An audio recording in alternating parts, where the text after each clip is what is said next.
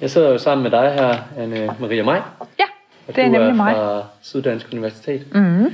Jeg tænker egentlig på, om, om du kunne starte med lige at præsentere dig selv kort. Det kan I så ikke se, men der er et stykke kage i munden. ja, vi er nødt til lige på det her tidspunkt af dagen at, at have en stykke chokoladekage klar. Men, øh, og en stærk kop kaffe af den slags mm. strunge godt kunne lide. Jo, men øh, som sagt, jeg hedder Anne-Marie Maj, jeg er professor i nordisk litteratur ved Syddansk øh, Universitet, og jeg leder et øh, stort grundforskningsfondsprojekt i øjeblikket, Uses of Literature, brug af litteratur, som involverer en hel masse internationale forskere. Og der beskæftiger vi os ikke så meget med Michael Strunge, men det har jeg jo gjort øh, tidligere, hvor jeg har, altså dels har jeg skrevet en samtalebog med, sammen med Michael Strunge, øh, tilbage i 85, og dels så har jeg skrevet artikler om ham senere, og også været med til at markere hans 50-årsdag, da han kunne være fyldt 50 med en bog om Michael Strunge, simpelthen en bog om Michael Strunge hedder den. Altså, Strunge, han var jo sådan en ung, meget lynende, begavet, lynende, talentfuld øh, ung mand, der, der var født i 1958. Han er jo sådan et barn af velfærdsstaten, og øh, han var vokset op i Hvidovre øh, øh, hos sine forældre i sådan en, ja, en dansk kernefamilie med to sønner og en mor og en far, der begge arbejdede. Øh, og øh, ja, han gik i skole, han kom på gymnasiet. Øh, og så var det jo altså også, at han blev digter, fordi han havde et særligt øh, talent, en særlig følelse for ord, og han var altså tidligt øh, var han god til at skrive meget endda, og kom til at dyrke det, og blev også, han var glad for sin øh, undervisning i dansk i gymnasiet. Der var ikke så meget, han ellers var glad for i det, tror jeg, andet end at han kunne lide nogle af sine kammerater og, og havde det godt med dem, men altså, der var mange ting, han var utilfreds med der, men dansk og litteratur, og det, og det var han optaget af. Kan vi sådan sætte ham ind i den her samtid, han ligesom var en del af? Ja, altså du kan jo sige, at han er født der i slutningen af 50'erne, og hans barndom falder i en periode der, hvor øh, det danske samfund er inde i en voldsom, voldsom forandring, en vækst, øh, en velstandsperiode også, altså med fremgang, og vi får et vel, en velfærdsstat i løbet af 60'erne. Men så ind i Strunges ungdom der i øh, 70'erne, der kommer jo så også en økonomisk krise, og et enormt tilbageslag. Vi får oliekrisen der øh, i øh, tidligt i 70'erne, som simpelthen jo altså nærmest er ved at sætte hele samfundet i stå, arbejdsløsheden vokser, og de unges udsigter er ikke så lovende, som de var tilbage i Strunges øh, barndom. Øh, så det er også en kriseperiode, der sætter ind der i 70'erne. Og Strunge, han debuterer jo i 1978, så, og der mærker man jo også i hans øh, tidlige digte, altså den der øh, oplevelse af et øh, samfund, øh, som øh, han synes svigter, og svigter de unge på mange måder, og altså også nogle øh, ungdomsoprørere, der er gået fra idealerne og mere tænker på sådan de materielle goder, end de egentlig tænker på de store idealer om frihed og kærlighed og fællesskab og sådan noget. Nu var der også punkbevægelsen, som der ligesom ja. vandt lidt frem dengang. Det har vel også noget med det her at gøre? Det har det. Altså i høj grad. Altså Strunge og øhm, debuterer jo i 78, og han øh, lærer øh, punken at kende fra den engelske sammenhæng, øh, hvor han, øh, han kommer også til England som ganske ung, og han øh, bliver meget, meget optaget af punkens musik. Han er, det, det føler han sig helt på bølgelængde med, meget mere end han gør med den samtidige danske sådan øh, folkerock musik, ikke? Altså, som han ikke kan fordrage. Men den der, det der vilde anarkistiske oprør, der ligger i punken, det interesserer ham og han tager det til sig, og øh, han, øh, øh, han udtrykker sig øh, i sådan på måder, der ligger er beslægtet med punken, ikke? og han går klædt som en punker, og han øh, søger kontakt med andre øh, punks i København på det tidspunkt. Men det interessante ved Strunge, det er jo ikke så meget, at han, om han var punker eller ej, for det er sådan en stor diskussion, og folk kan blive rygende uenige om, at det var han, og det var han i hvert fald ikke. Og han udtaler sig selv sådan meget tvetydigt om det. Så det, det der er interessant ved ham, det er, at når han havde en vis berøring med det, han, det var et eller andet afsæt, en ingrediens i hans... Øh, hans, hans vej som digter, men, men det interessante er jo, at han, og det han selv lagde vægt på, det var, at han blev digter, og at han fandt sit udtryk der, og han fik kontakt med øhm, litteraturkritikeren Paul Borum, som betød utrolig meget for ham, og øh, som hjalp ham med at vælge øh, digte til sin første samling. Han kom ind på Borgens forlag, han havde også en vis kontakt med, øhm, med F.P. Jak, øh, som han lærte at kende via Paul Borum. Øhm, de skrev også lidt sammen. Altså, de havde sådan et vist, en vis kontakt med hinanden, men den gik senere hen noget ud, vil jeg sige. Den gled ud øhm, for dem. Men, men Strunge blev ved med at han var meget glad for, for sin, sin forbindelse til Borum, og især også til en oceansk digter, han lærte at kende, Peter Laugesen, og så følte han sig meget på bølgelængde med øhm, øh, Claus Høg, som han også opsøgte og lærte at kende der i det københavnske miljø. Så, så, så altså Laugesen og, og, og Høg var rigtig vigtige for ham. Han, han øh, og Borum selvfølgelig, med, som var den, der også udvalgte hans, øh, var med til at udvælge til hans øh, første øh, digtsamling på Borgens forlag, Livets Hastighed. Ja, fantastisk. Ja. Øhm, jeg siger jo også, at han sådan var en generationsdigter. Hvordan, øh, hvad kan man sige omkring det? Jo, altså, øh, det var jo noget, han og øh, Søren Ulrik Thomsen, øh, F.P. Jark, Bo Gren Jensen, Pia Taftrup, øh, sådan til en vis grad tog til sig det her prædikat om at være 80'er-digter og om at vende sig imod en bestemt side af 70'ernes digtning. Øhm, og dermed altså være en ny generation i lyrikken. Og Strunger optrådte jo også øh, og var med til at tilrettelægge og lede det her store arrangement, når 1980, ikke? altså i huset i København som han lagde meget stor energi i, og der kom en platformsantologi ud af det, som er meget berømt og en flot bog. Så altså, der var jo sådan en vis altså en lancering af sig selv som generation. Men man taler så meget om 80'er-generationen, men, men, men det, der er sjovt ved de her folk, det er, at de fleste af dem, især F.P. Jak og Søren Ulrik Thomsen og Michael Strunge, de havde jo, var, havde, rørt jo allerede på sig i 70'erne. Jak og Strunge udgav faktisk dæksamlinger. Søren Ulrik Thomsen kom i Hvidekorn første gang, øh, også midt i 70'erne. Så, så det var altså de er også 70'er-digtere, men de er ikke 70'er-digtere på den måde, at de skriver arbejderlitteratur eller bekendelseslyrik eller knækprosa. Altså de ville noget andet. De ville ikke... Øh, de vil ikke øh, udtrykke bestemte, let begribelige budskaber og, og politiske holdninger med deres digte. De vil ikke bare protestere mod et eller andet i samfundet. De var optaget af at finde, bruge digtningen til at ja, blive sig selv, finde, finde deres drømme, finde deres tanker, øh, delagtiggøre andre i øh, håbet om, om øh, større muligheder og et større udsyn. Altså det er i høj grad sådan en, en dækning, der åbner en verden, altså frem for ligesom at stange et kontant politisk budskab ud. Sådan er kapitalismen. Nej, altså det, øh, øh det der interesserede dem, det var det var det her med, at digtningen kunne åbne nogle andre rum. Ikke? Altså det blå rum, eller den elektriske blå, som Strunge skriver om, eller vort rum, et sted, hvor man kan udfordre og udforske sig selv. Altså, sådan tror jeg, de så det. Og det, det, altså, omkring det opstod der jo så sådan en vis, et vis generationsfællesskab, som så, man kan sige, at, Øh, at det var også ved en vis tid ind i 80'erne, fordi der er mange, der lancerer de her digtere som de generation sammen. Ikke? Og, øh, men de var jo også meget, meget forskellige. Altså, der er øh, meget stor afstand mellem øh, F.P. Jak og Michael Strunge. Ikke? Det er to helt forskellige måder at skrive på, også i forhold til, øh, til Søren Ulrik Thomsen og Pia Traftrup. Men de følte sig forbundet med hinanden, så havde en vis skæbne sammen i offentligheden. Ja.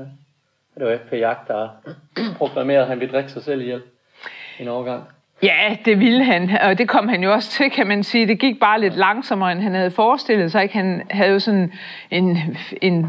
Han kunne godt lide at lancere sig selv i forhold til medierne og iscenesætte sig selv og være sådan den bohemagtige skikkelse, ikke? der færdes på caféerne og slog ud med armene og øh, så var det jo altså, han udtalte, at han ville drikke sig selv ihjel, inden han var 30. Men altså, det kom han så ikke til. Det tager altså længere. Beklager.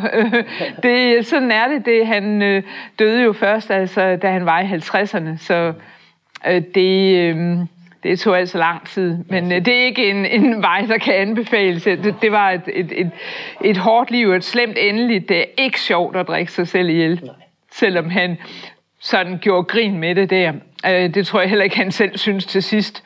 Men han opnåede jo dog, eller han fik jo sådan ligesom den krone på sit værk, at han fik det danske akademis store pris et par måneder før han døde. Det betød enormt meget for ham. og øhm, jeg kan overvære over prisoverrækkelsen der, det, det var helt utroligt, man kunne mærke, altså her gik hans liv ligesom, hans mål med livet, er at få den der store anerkendelse, litterære anerkendelse, det betød rigtig, rigtig meget for ham. Mm. Øh, så, men øh, det var jo en anden vej end Strunges. Altså Strunge øh, var, var også god til det med pressen, men han ville egentlig ikke iscenesætte sig selv som sådan en, øh, en boheme med, med, med vin og, og kvinder. Han var jo sådan mere øh, optaget af, af det, den her skikkelse, digteren, der går igennem byen, har en, en, åbner et særligt rum for sin, sin læser. Og øh, han lavede jo den her film sammen med Claus Bohn, øh, Nattens Engel, Øh, ja, det var Bohms film, men Strunge var jo altså hovedrolleindehaveren, vil jeg sige. Han var selv utilfreds med den på mange måder, men også glad. Det var sådan paradoxalt nok, ikke? Altså, han synes, der var noget, der ligesom gav øh, trak i et, et, et image i retning af, at det var sådan rent sort og mørk romantik, ikke? Mm. Og på den anden side, så så var han jo også glad for filmen. Altså, det var et meget ambivalent forhold, han havde til den film. Det tror jeg, enhver kunstner ville have, hvis man havde været øh, hovedperson, og så se sig selv på en eller anden måde holdt fast i en bestemt skikkelse. Det passede ikke til ham. Det leder os også godt videre til næste spørgsmål. Det er det her med de her kunstidentiteter, ja. som du også har skrevet en lille smule ja. om. Øhm, kan du sætte lidt ord på det her med Strunge, som altså, alle de her kunstidentiteter som modernist, surrealist, øh, punker, rocklyriker og så også ja. det her popstar på en eller anden måde. Sådan. Ja, altså det, øh, han, øh, da vi lavede bogen sammen, øh, Maj Strunge, øh, samtaler med mere, øh, der var det ham meget magtpålæggende, og det var vigtigt for ham at understrege, at hans bøger var meget forskellige. Altså selvfølgelig var der en bestemt tone i alle bøgerne, men at han han kunne gå ud og ind af forskellige positioner. Han kunne tage forskellige slags æstetik op. Han sagde det jo også på den måde, at, at han syntes, at litteraturhistorien var sådan et stort supermarked, hvor man bare kunne tage og bruge det, man havde lyst til. Altså hvis man havde lyst til at være symbolist eller Rimbaud, øhm, den franske digter, så kunne man gå ind i det hvis man ville være en modernist som Sarvi, eller måske en modernist som Rifbjerg, så kunne man også på, gå ind og tage noget, noget af æstetikken derfra, og i de der forskellige bevægelser mellem positioner egentlig øh, finde, altså finde et udtryk, et, et, sit udtryk i det her med at tage ting op forskellige steder fra i traditionen. Og det lyder måske meget selvfølgelig, jamen man kan da bare gå til litteraturhistorien. Men, men øh, forud for Strunge og øh, og også andre digter i 70'erne var jo gået sådan en opfattelse af, at, at litteraturhistorien den går sådan fremad, og man lægger noget bag sig. Altså man kan ikke sådan gå tilbage til 30'ernes surrealisme, for det var nu 30'ernes surrealisme, og nu må digtningen gå fremad. Altså sådan en eller anden progression i udviklingen, som han ikke øh, synes var rigtig, og derfor kunne han tage op ikke, og skrive drømmens faner. Vi folder drømmens faner ud med sådan en surrealistisk islet. Han kunne også gå ind og tage en romantisk øh, dækning op og altså øh, skrive om, at, øh, at, at verden åbner sig med en særlig indsigt, og digter jeg har evnen der til at se ind i ukendte verdener. Det kunne han så også gøre nar af. Altså han, han, øh, han kunne paudere sig selv, og det var egentlig, øh, synes jeg også ret spændende, at han, øh, han er det, han selv taler om i sit allerførste digt, en anarkistisk kameleon. Og hvad vil det sige? En kameleon, det er jo en, der tager farve efter omgivelserne. Ikke? Altså falder i et, så vi ikke kan opdage, at den er der. Hvad er så en anarkistisk kameleon? Det må være en, der virkelig falder i øjnene med sine mange forskellige farver og sine forskellige udseende. Ikke? Altså, den kan man få øje på. Og det var det, jeg tror, han tænkte også med sin måde at skrive på, at, at han kunne hente ting forskellige steder fra.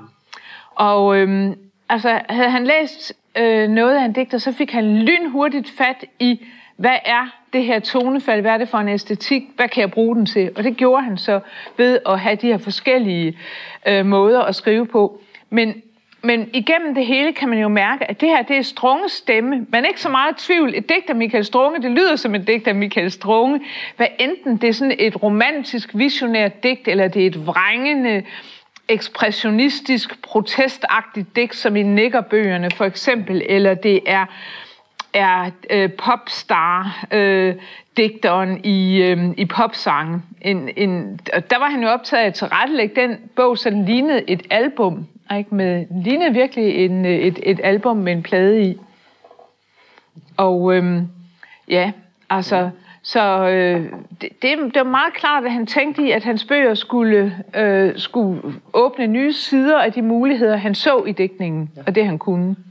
Det er jo også øh, en spændende ting, synes jeg, altså og sådan ligesom gribe udvikling, eller sådan gribe, hvad hedder det, i stedet for at låse sig ind i en eller anden boks, kan man sige, ikke? og sige, det er det her, jeg er god til. Ja. Altså udforske og udfordre ja. og, ja.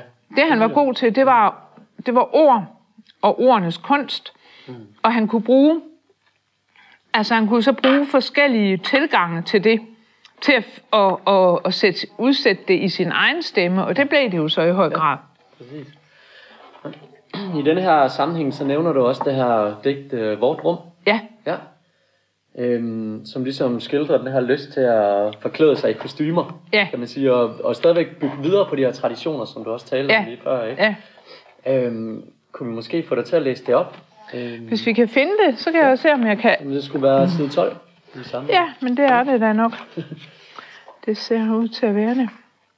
Vores møbler har udtømt vort livsrums muligheder for nye, forandrende placeringer.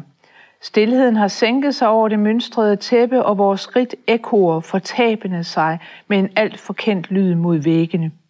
Men se, vi åbner skabene, og for længst glemte forklædninger dukker op. Spraglede identiteter og ungdomlige kostymer giver sig til kende i nye kombinationer med roller, hvis handlingsmønstre troet forældede finder ny værdighed i deres afstemte farvespil. Livsstile genopfriskes og forkynder den genfundne ungdom med overbevisende mimik. Nu er vi selv det forandrede. Spejlene vender sig beskæmmet bort, mens vi ser os i hinandens begejstrede øjne. Først nu kan jeg se dig som dig selv i denne beklædningsberetning om oprindelighed og tider ukendte for mig og lykkeligt genkendte for dig.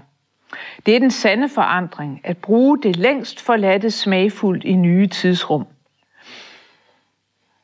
Ja, det fanger det jo meget godt, altså det her med at, øh, at tage forskellige slags øh, kunstudtryk på sig. Men, og det her, det er jo sådan, så kunne man sige, at det ikke bare en eller anden glad post øh, modernisme om, at vi ikke har nogen kerner, vi kan bare gå fra den ene, vi, vi bruger identiteter op, og der er ingen store historier længere, og øh, det hele er sådan værdirelativt. Øh, men, men det synes jeg ikke, det er. Jeg synes, det er sådan en oplevelse af, at man kan tage noget op fra fortiden og faktisk bruge det til at genkende sig selv i nye forklædninger, ikke? altså at genfinde sig selv øh, i, i øh, måder at være på, man havde glemt, både i livet og i digtningen. Altså.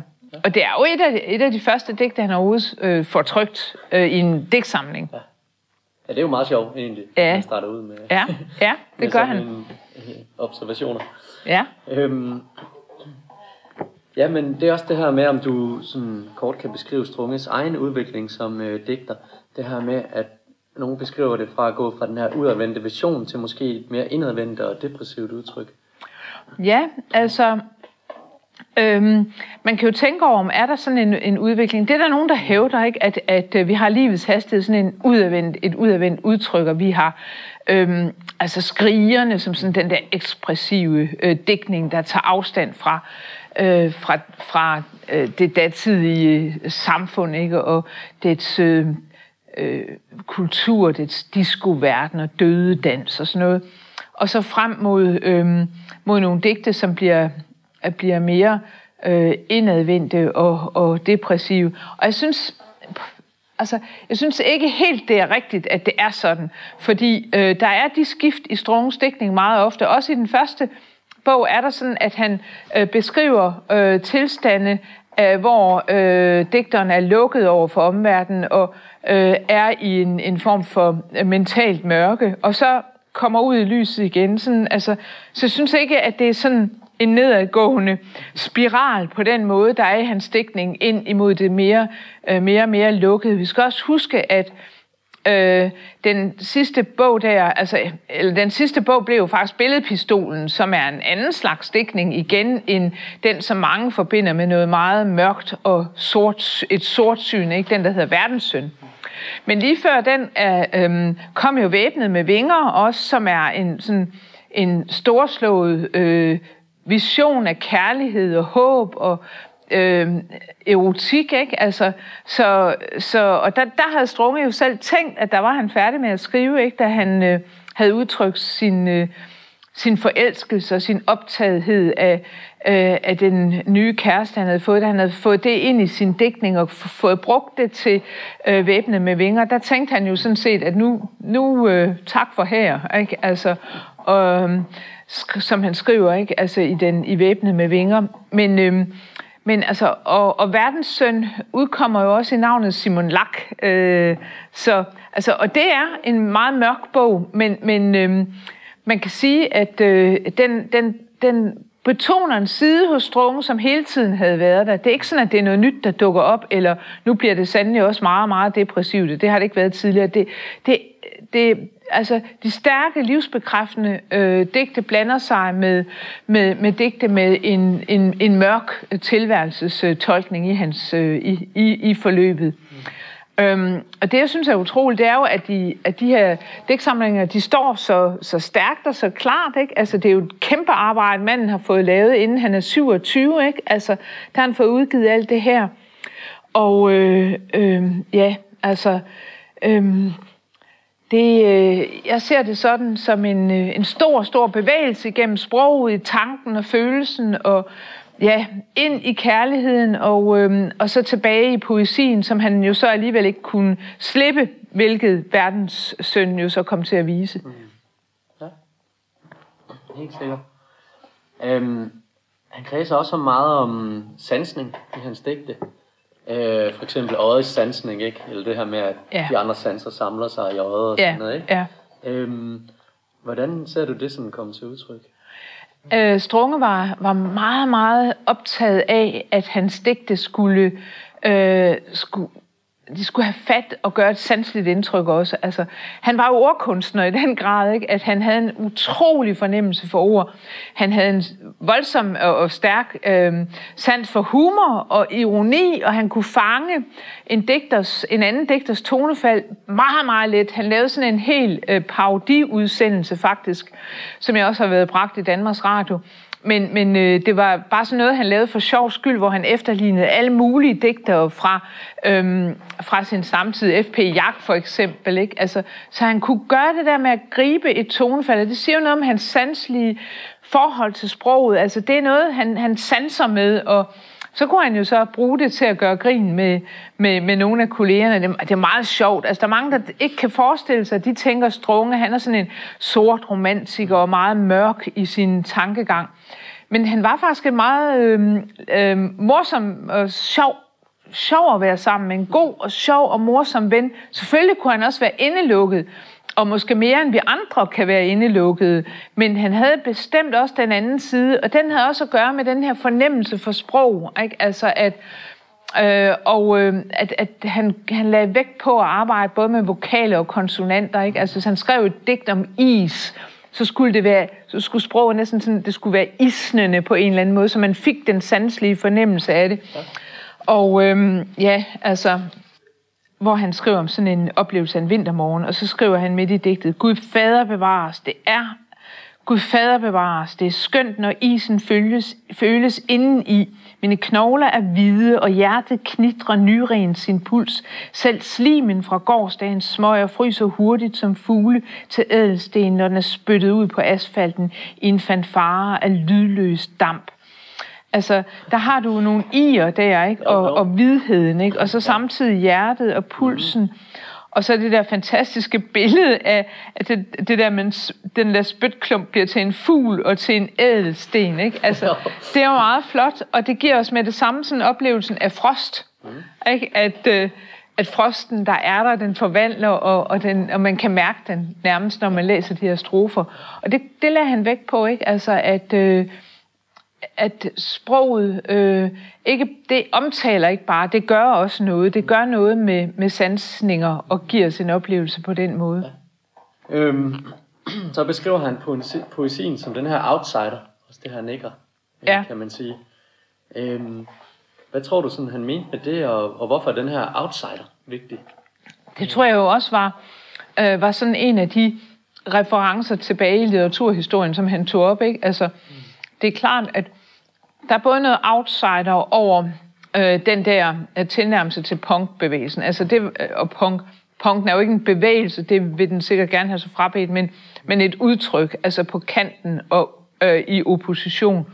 Så der er både den der dimension af det, og så er der jo også altså, øhm, den øhm, øh, romantikeren, den romantiske digter, der altid står sådan på en afstand af det borgerlige liv, ikke, og ser ind på det fra, fra sin kant, ikke, og, og går nogle andre veje, ikke er så optaget af den materielle øh, velfærd, eller hvad det nu er, men altså mere optaget af, af sådan det, øh, det følelsesmæssige, de, de store tanker, og ja, det åndelige, ikke? Altså, og, og det, øh, der ligger også en outsider-tankegang omkring romantikken, ikke? Altså, øhm, og så er der jo selvfølgelig også altså, hans optagethed af den franske øh, symbolist øh, Rimbaud, Arthur Rimbaud, som han bragte digt af i sidegaden, og han var virkelig interesseret i øh, øh, Rolf Gerdstads oversættelser af Rimbaud. Han var meget optaget i at læse det og skrev om det. Og øh, øh, den der position, som han øh, lever igennem med også at være sådan på kanten af alt, øh, den, der, der i ligger også sådan en, en, en tanke om en outsider. Ikke? Øh, jeg er en anden, siger Rimbaud, ikke? og så bøjer han ordet forkert på fransk, altså er, så det bliver en særlig pointering af den her andethed. Ikke? Altså, øh, og det brugte øh, Strunge også som øh, øh, start af, øh, på et af digtene. Ikke? Jeg er den samme som altid en anden. Øh, så, så den, den, det sted der var, var, det var godt at skrive fra, ikke? Altså for mm. ham. Så, og så, så derfor tror jeg, han brugte det på den måde. Ja. Og så var der jo de her nikkerbøger, som vi også diskuterede meget, fordi jeg var mere skeptisk over for dem, end, end han var. Men øh, altså, det er jo sådan sjovt at se, at, øh, at tiden er kommet dem i møde egentlig, fordi øh, jeg synes jo, at han skrev sådan nogle fantastisk smukke digte, og øh, ja, altså kraftfulde digte på sin måde. Og, og var det nødvendigt med den her brængende satire over samtidige politikere, som ingen kender rigtigt i dag?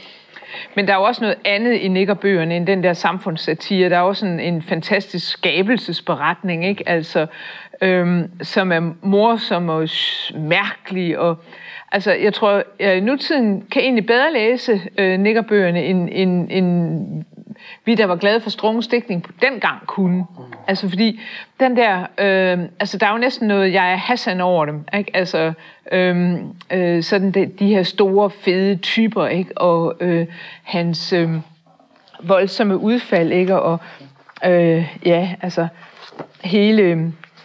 Der er også noget morsomt i det med altså bare starten på, nu kan jeg lige prøve at finde det frem, hvis jeg skal ja. finde det.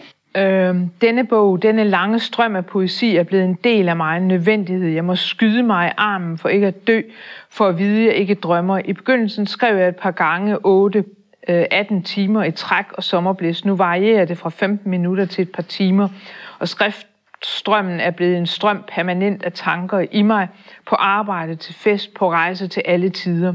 En afhængighed, en symbiose, en ledning, en åre, som ikke kan brydes, før spændingen er løbet ud, er blevet svag og tynd som en af de mange sorte tuspatroner, jeg har skudt af. Altså, det var sådan en måde, der var nødvendig for ham, og hvor han kunne så tage alt muligt op fra myter og eventyr til sådan plat politisk kritik, ikke? Og altså, øh, som han... Øh, han lagde den, de der bøger. Og jeg tror, det er lettere at forstå sådan i lyset af sådan nogle digtere, som, øh, som jeg er Hassan eksempelvis. Hvad er sådan dit eget yndlingsdigt af Strunge? Så det er selvfølgelig på en eller anden måde alle bøgerne, ja. øh, som jeg godt kan lide. Der er også sådan et digt, hvor jeg kan mærke den der afklaring, som ligger til sidst i hans forfatterskab. Ja. Eller det er egentlig ikke med i nogen bog, fordi det er sådan en dedikation, han skriver øhm, til forskellige digter, øh, kolleger i... Øh, øhm, i, øh, øh, nogle af, i en af sine bøger. Han skriver blandt andet til Jens Asbjørn Sehusen og til Ejner Mark Gudmundsson skriver han det her øh, dedikationsdigt, der hedder Mit digt 1985. Og jeg kan godt lide det, fordi det samler så meget strungens dækning, og samtidig har det sådan en, en smuk øh, eksistentiel afklaring. Ikke? Altså, og en øh, fornemmelse af, at her er der en vej at gå, både med dækningen og med livet. Og det lyder altså sådan her, mit digt 1985. Natten bøjer sig i vækst, og dagene vasker dit ansigt. Du træder gennem søvnen og åbner en dør til solen. Der, ikke i dit eget lys, bærer du kroppen strømmet igennem af blod. Der er du menneske nu, og du går for at finde din tid. Øhm, det er jo sådan set et, det er jo enkelt nok digt, øh, men også det har også en meget, meget stor dybde. Ikke? Altså, Strunge i mange af sine digte forestiller han sig jo, at det lyset udgår fra digterens vision. Mm. Og det gør det jo altså sådan set ikke her, fordi der er det, der åbner, øhm, der åbner øh, øh, digteren en dør til solen. Altså kommer der en anden lyskilde, der er noget ydre, som, som, som når ham. Og, øhm, og kroppen er ikke en, en, øh, en belastning eller noget, man skal gøre sig fri af. Nej, den er strømmet igennem af blod, og den, den, den, den er med. Ikke? Og, og øhm, digteren er et menneske, der går for at finde sin tid. Altså på en eller anden måde komme overens med tiden og med livet. Mm. Så det, det digt holder jeg meget af, samtidig med, at det er fuldstændig øh, strunge øh, udtryk. Ikke? Natten bøjer sig i vækst, øh, og dag, dagen vasker dit ansigt. Altså det der med nattens vækst, at den er et særligt felt, som for den var, den var det for romantikeren, man kan gå ind i og hente inspiration. Og så kommer dagen. Men den, her, der afbryder dagen ikke den dejlige nat og alle visionerne. Nej, den, øh, den vasker dit ansigt. Altså, så der er også noget meget smukt knyttet til dagen. Altså der er en balance. Der er, natten er nødvendig, fordi der kommer man ind i et særligt område af drøm, af vækst, af øh, ukendte sider af sig selv måske. Og så kommer dagen. Men den afbryder det ikke. Den vasker dit ansigt, ikke? og øh, øh, man kan åbne døren ud til verden. Det synes jeg, det kan jeg vældig godt lide øh, øh, ved det her digt, at det har de der sider i sig. Ja. Men han udgav det ikke, han skrev det som, øhm, som dedikation, og nu tager vi det jo så med i øh, samlede strunge, fordi det er så fint et digt. Ja, meget fint. Ja. Super. Øh, hvordan var det sådan at diskutere poesi med ham ansigt til ansigt? Det var jo en stor og um, fantastisk mulighed for mig, synes jeg. Mm. Altså, jeg lærte ham jo at kende på den måde, at øh, jeg læste ham øh, opdagede hans bøger i en boghandel, Gruberts boghandel i Aarhus, tog jeg en dag sådan en af samlingerne ud.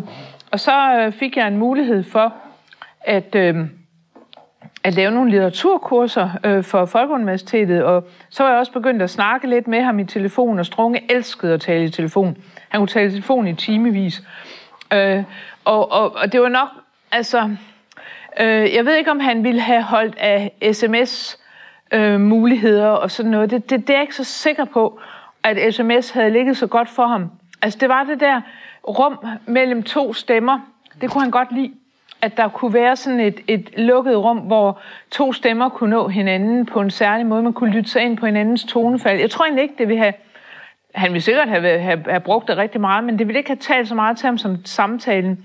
Og den har vi jo næsten ikke i dag. Altså, vi sender en eller anden hurtig besked, eller ikke? At telefonen bruger vi nærmest øh, kun til sådan nogle hurtige samtaler. Vi sidder jo ikke og taler med hinanden i timevis. Øh, det synes jeg, der er få mennesker, der gør i hvert fald. Øh, men det gjorde Strunge. Altså, det kan godt være, at vi taler timevis i telefon, men det er med nogle forskellige. Men Strunge elskede de der lange nattesamtaler, hvor der ligesom åbnede sig et rum omkring øh, dem, der talte. Og, og, og jeg kunne også godt lide at tale i telefon, så vi, vi snakkede meget om hans øh, om digte, og øh, så på et tidspunkt, øh, så, så, så snakkede vi om, skulle vi ikke lave en bog om digte øh, og, og digtning? Og det, det synes jeg jo var en glimrende ting. Men så sagde han jo meget sådan kontant, jamen det skal være mine digte. og, og det, det jo, viser jo den rigtige digter, ikke? Altså, at det er mit forfatterskab, vi skal have fokus på. Og det var jeg jo da meget glad for, og utrolig øh, rørt over, sådan at få lov til at skrive sammen med ham, og sidde og tale sammen, og vi optog det hele så på, øh, på bånd jo, og øh, så vi kunne, øh, så blev det jo så skrevet ud, og, og vi redigerede i det, og vi skrev nye artikler sammen, og havde sådan idéer til bogen, og det, det var meget vældig, vældig øh, dejligt. Og der, så skete der jo det, at jeg også flyttede øh, til København øh, der øh, omkring den tid, og så var vi jo pludselig nær på hinanden. Mm. Og øh, så arbejdede vi færdigt med bogen og planlagde nogle radioudsendelser og sådan noget sammen. Hvad tror du, sådan, vi kan bruge hans digte og fortælling til i dag? Hvis vi skal prøve at... Ja, Ja. Jamen, jeg tror jo, at øh, jeg tror, at hans digter har, har appel øh, til rigtig mange læsere, fordi de er nok, altså, øh, de bliver jo nok til på et bestemt tidspunkt i 70'erne og ind i 80'erne i en bestemt sammenhæng, men de har også en, en anden værdi, ikke? og er ikke så bundet til deres tid. De er måske bundet til en følelse af at være ung, øh, en følelse af at være forelsket, som, og det er der jo mange af os, der nok kan genkende, ikke? Altså, øh, og til at opleve, øh, prøve at finde, øh, finde nogle øh, dybder i tilværelsen. Så jeg tror egentlig, at på den måde har hans øh, digtning stadigvæk en, en stor appel. Den, er, den udspringer nok af en bestemt tid, men den øh, lever også ud over tiden, fordi den har fat i det noget grundlæggende menneskeligt. Så altså jeg, øh, nu har jeg jo så oplevet, at jeg har været ude og holde nogle foredrag og sådan noget om hans forfatterskab, også for nogle ganske unge øh, gymnasieelever og sådan noget, og de er virkelig optaget af ham, ikke? Altså som, som den, der også tør at tage sproget i brug, og tør stå ved, øh, at han skriver og øh, ja, lægge sine ting frem for, for øh, forelægger for læsere og sådan noget. Og det var ikke altid helt nemt. Der var, altså, de gange, jeg har oplevet Strunge læse op, der er folk tit blevet forarvet. Fordi øh, øh, de ligesom... Altså, han var så... Han, var så, han havde sådan et nærvær, det næsten kunne forarve, ikke? Altså, at kunne nogen være så meget til stede, ikke? Med noget så stærkt. Det kan godt, altså nogen, det, det, de fleste af os vil jo sikkert blive grebet, ikke? Som mange gjorde, og tænkte, nej, hold da op, altså, hvor er det, det er utroligt det her. Og andre, de synes, nej, det er bare for meget, det går mig for tæt på, og så bliver de sure, og begynder sådan at kritisere ham, og du siger, og nå Michael, hvad er det med dig? Og sådan. Altså, det var virkelig sådan, der kunne være en negativ stemning. Øhm, og der kunne også være en meget imødekommende stemning. Og så kunne han folde sig ud og blive sådan, være, være skæg og sjov også, og han havde en utrolig humor. Det, der jo, det, det tænker man måske ikke så meget over, når man øh, forbinder ham med den her øh, romantiske, sorte periode eller sådan noget. Men, men sådan var han hverken i dækningen eller personligt. Der er øh, meget forskelligt i hans univers. Mm. Men det gjorde Strong jo også i den der øh, verdensberømte udsendelse med, med øh, Lola Beitel. Ikke? Altså der, der brændte han jo virkelig igennem og viste også, altså, øh, også at han var, kunne være vred, ikke? Altså, som han var der. Han kunne jo også bestemt være meget indelukket. Man kunne da godt se ham på en reception sidde med hovedet i hænderne og ikke kigge op. Mm. Altså, øh, ikke nødvendigvis fordi han var i meget dårligt humør, men fordi han ikke kunne kapere den der forsamling, eller hvad det nu kunne være. Og så andre tider, altså, øh, jeg så øhm, øh, en, øh, en video med ham, som, øh, hvor han læser op i Stok eller i Göteborg på Poesifestivalen, og det er ikke så længe før sin død, hvor han har sådan overskud, ikke? Altså, og øh, øh, ja, joker lidt med publikum og sådan noget ind imellem, han læser op. Øhm, så øh, ja, Øh, det er det der nærvær, det, det kan begejstre, øh, og øh, det kan også blive, det kan så blive for meget for nogen, der simpelthen ikke kan, ligesom kan rumme det. Øh, fordi, ja, men øh, så, sådan, sådan var Strunge altså, havde, havde så mange sider i sig, og så var så altså, bemærkelsesværdig øh, en, en fyr. Ja, helt sikkert hvad hedder det, nogle af hans ting. Og, ja, altså og det, det man kan jo sige øh, i forhold til øh, skrigerne, ikke? der er jo sådan virkelig nogle barske digte af, hvor død en forstad kan være. Og altså, øh, min kollega der, Jørgen Åbenhus, som har skrevet i øh, en bog om Michael Strunge, han var sådan lidt kritisk overfor, altså det er godt nok lige meget nok, ikke? at øh, den her unge gut, han, øh, der står i sådan en, egentlig en fantastisk velfungerende øh, øh, bymiljø, der jeg synes, det er så redselsfuldt, ikke? at det nærmest ligner en koncentrationslejr. Det kunne han altså ikke tage. Det blev lige for meget. Men, men altså, jeg tror, han øh, Strunge oplevede, det var, han havde et meget tvetydigt forhold egentlig til, til, til Hvidovre og til forstadslivet. Ikke? Altså, fordi på den ene side så kritiserer han det for at være det her døde univers, ikke? Og, og, og det var det måske også på et tidspunkt i, øh, i 1970'erne, ikke? Altså da, da de der by, nye bebyggelser stod færdige, og så, så skulle folk altså leve der. Hvad skulle de så ellers gøre. Ikke? Det var der ikke så mange, der havde tænkt på. Bare de blev fyldt ind i nogle lejligheder, så gik det nok alt sammen. Øhm, så, så, så der, den der mangel på, på aktivitet, som han oplevede i sin ungdom, den, den fik ham jo til at være, være noget kritisk. Men jeg vil så sige, at jeg på den anden side har oplevet ham i den grad bekende sig som videre borger, fordi øh, på et tidspunkt så var lavet sådan en oplæsning, hvor han læste op, og, og jeg fortalte om, øh, om øh, hans dækning og andre hans jævnaldrende øh, værker og sådan noget. Og det var mægtig fint, og vi havde et øh, hold af, af deltagere på Folkeuniversitetet, øh, var det i Aarhus. Og de fik jo så også lejlighed til, så kunne de jo stille et spørgsmål til sidst. Og de var noget, altså de var noget skræmte, vil jeg sige, egentlig, og betaget. De kunne turde næsten ikke at sige noget til den her unge mand, som, som var smuk og stærk i sit udtryk, og havde læst nogle fantastiske digte, og hvad skulle de sige? De blev sådan helt tavse. Så endelig så var der en øh, ældre dame, der tog sig sammen og sagde, Nå, du kommer nok fra København. Nej, sagde Strunge, det gør jeg ikke. Jeg kommer fra Hvidovre. Og det var jo sådan virkelig en tilkendegivelse af, at han havde jo et stærkt tilhørsforhold der. Og det var der, han på en eller anden måde... Altså, han, han var ikke fra København, nej. Altså, han havde sin baggrund der i Hvidovre. Ja. ja. Det er også det der med, at, at den her øh, ungdommens længsel efter, at der skal ske noget, ikke? Ja. Og vildskab og, ja. og, og lys og neon og ting ja. og sager. Men tror du, hvad tror du, at hvis, hvis Drunge havde levet i dag, ja. øhm, ville han have haft et andet forhold, tror du, til Vestegn og Hvidovre og sådan forstaden?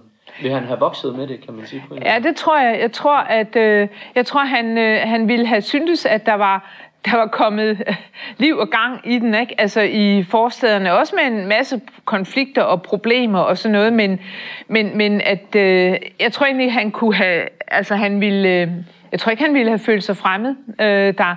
Altså, jeg tror, han ville have tænkt, at det, eller der var nogle ting, der var, måske kunne have mindet ham om London, som han havde oplevet det i øh, London forstadskvartererne der, ikke? Altså, som han havde oplevet i 70'erne.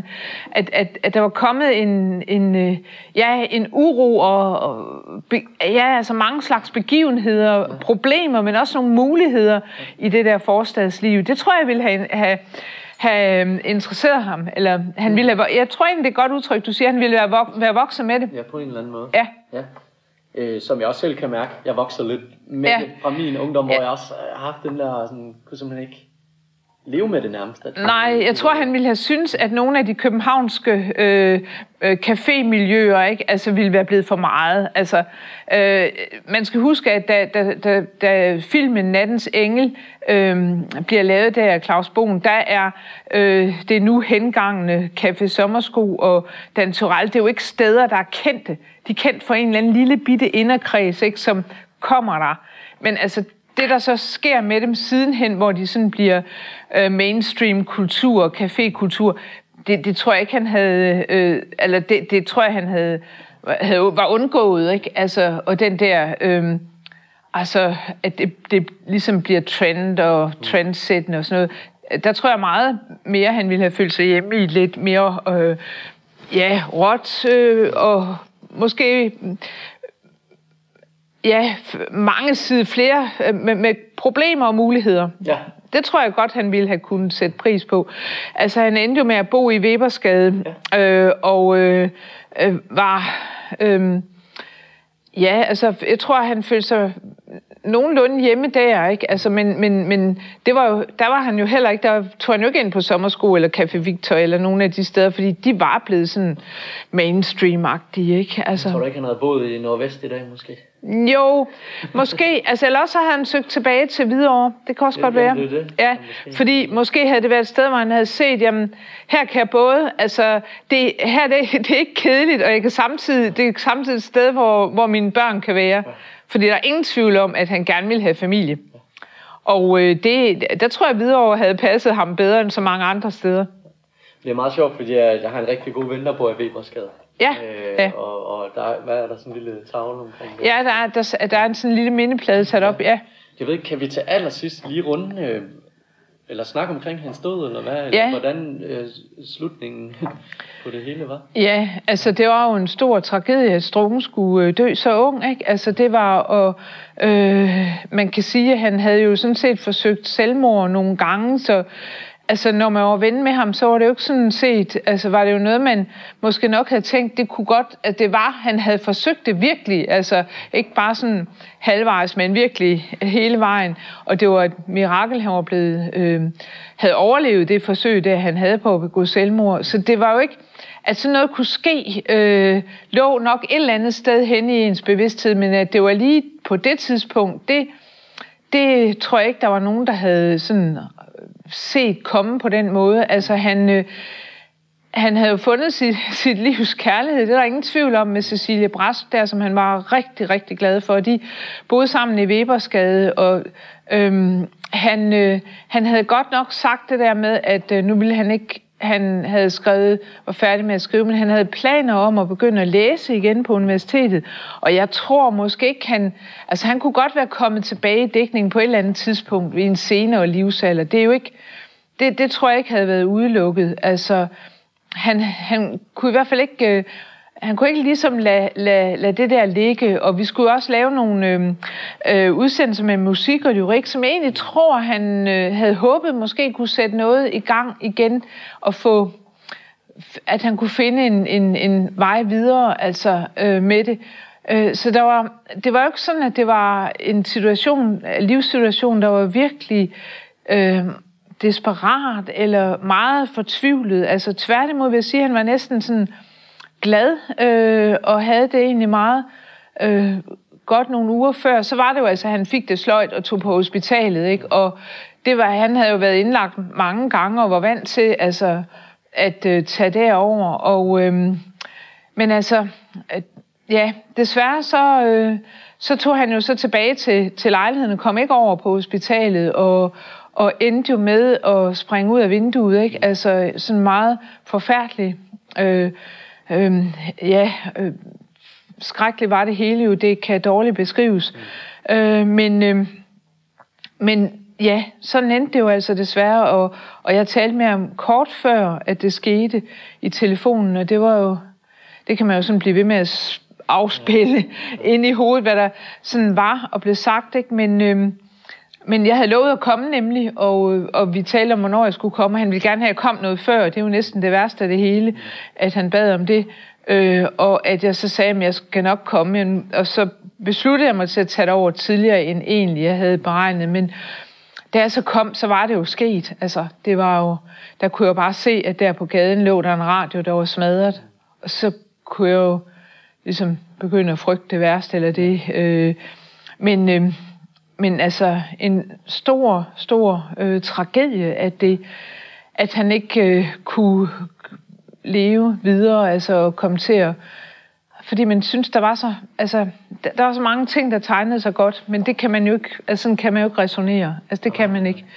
Men, øh, men ja, der kom det desværre til at slutte, og altså, så, så er hans digtsamlinger jo sådan et sluttet værk nu, ikke? og han er sådan en, den, den unge, døde digter, ikke? Altså, desværre var det den øh, position, han har fået sammen med Morten Nielsen, der, øh, der døde ved en vådeskudsulykke under 2. verdenskrig, ikke? Og Gustav Munk Petersen, der blev dræbt i Spanien, ikke? Altså, hun faldt under den spanske borgerkrig, ikke? Og sådan, så han har jo sådan ligesom fået den skæbne der, som sådan den, at være en af de der unge døde. Nej, ja. Eller Kurt Cobain for det Ja, også som han selv skrev om, og, og Ian Curtis øhm, også, ikke? Altså, han skrev jo til emigranterne Curtis og Sarvi, ikke? Øh, digteren Ole Sarvi havde også begået selvmord i øvrigt også på den der frygtelige måde ved øh, at kaste sig ud af et vindue.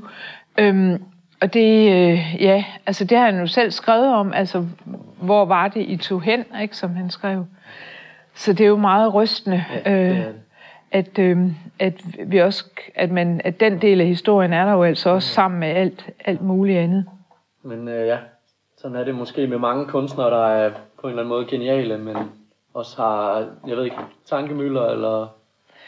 Ja, jeg tror ikke, altså jeg tror aldrig, jeg tror aldrig sådan, det kan finde nogen, altså det er jo også det, man kan ikke finde nogen forklaring, der ligesom stiller det, så sådan var det, og det var derfor, og det var på den måde. Det når man aldrig til med det, men øh, så kan man så lægge det lidt væk og sige, når hold da op, altså jeg har da godt nok været heldig. Jeg, jeg har kendt ham, og jeg har skrevet en bog sammen med ham, og det var altså mig af alle, han havde lyst til at lave det med, og det var jo ret utroligt, fordi jeg var bare sådan en ung, arbejdsløs øh, litterat fra Aarhus, der ikke øh, havde så meget andet, end at jeg var vild med hans digte, og vild med digtning i almindelighed. Og der... Øh, han, han spøgte jo også med, Nå, så kan du så en gang, så kan du skrive en stor afhandling om mig. ja, ja, det skal jeg nok, Michael, ikke? Altså, det skal jeg nok gøre. Nå, jamen det kan du, ja, det må du kaste over. Sådan, det var, han havde allerede store planer for, på mine vegne. Øhm, men øhm, øh, nu er jeg jo så kommet til at, at fik jeg jo så lavet i hvert fald den her store bog, ikke? Hans samlede digte, som jeg er meget glad for at være redaktøren af. Og der kommer en ny udgave af den øh, her i anledning af næste år i 2018. Der mm. fylder Michael Strunge faktisk 60 år. Øh, så der, der laver vi en ny udgave af øh, samlede strunge. Og her om fem minutter på jeres, øh, i jeres sammenhæng, der kommer jo også øh, en film. Ikke? Ja. ja. Torben Skøts øh, film om Michael Strunge, bliver den ikke også vist i festivalen? Jo, det, jo, det gør den. Den ja. har forpremiere. Den har forpremiere ja, på festivalen, og den kan I godt glæde jer til. Den øh, synes jeg mægtig godt om. Altså, øh, jeg har set den, jeg har selv været med i den, og jeg synes faktisk, at det lykkedes øh, meget fint at skabe sådan en mosaik omkring Strunge, hvor hans venner og nogle af hans nærmeste fortæller, det er så ikke alle, der vil være med, og det kan jeg også godt forstå. Øh, der er også ting i det, jeg ikke... Øh, øh, rigtig kan sige noget om, men, men, øh, men, men den er fin. Altså på sin måde har den bestemt mm. en stemning af det univers, som, var, øh, som, som Strunge levede i. Mm. Altså det synes jeg, den har. Ja. Så der er mange ting i vente med, med Michaels ja. Øh, digte og filmen om ham. Det er jo meget fint. Det er en lille anbefaling, kan man sige, eller to. Faktisk. Ja, men jeg håber, at, at der er mange, der vil se den. Jeg tror, at øh, man vil blive grebet af det. Altså, øh, ja. Ja. Jamen, så tror jeg faktisk, vi nået igennem. Jamen, det var godt. Så vil jeg bare sige tusind tak. ja, velbekomme. For din tid. Ja, velbekomme. Tak skal du have.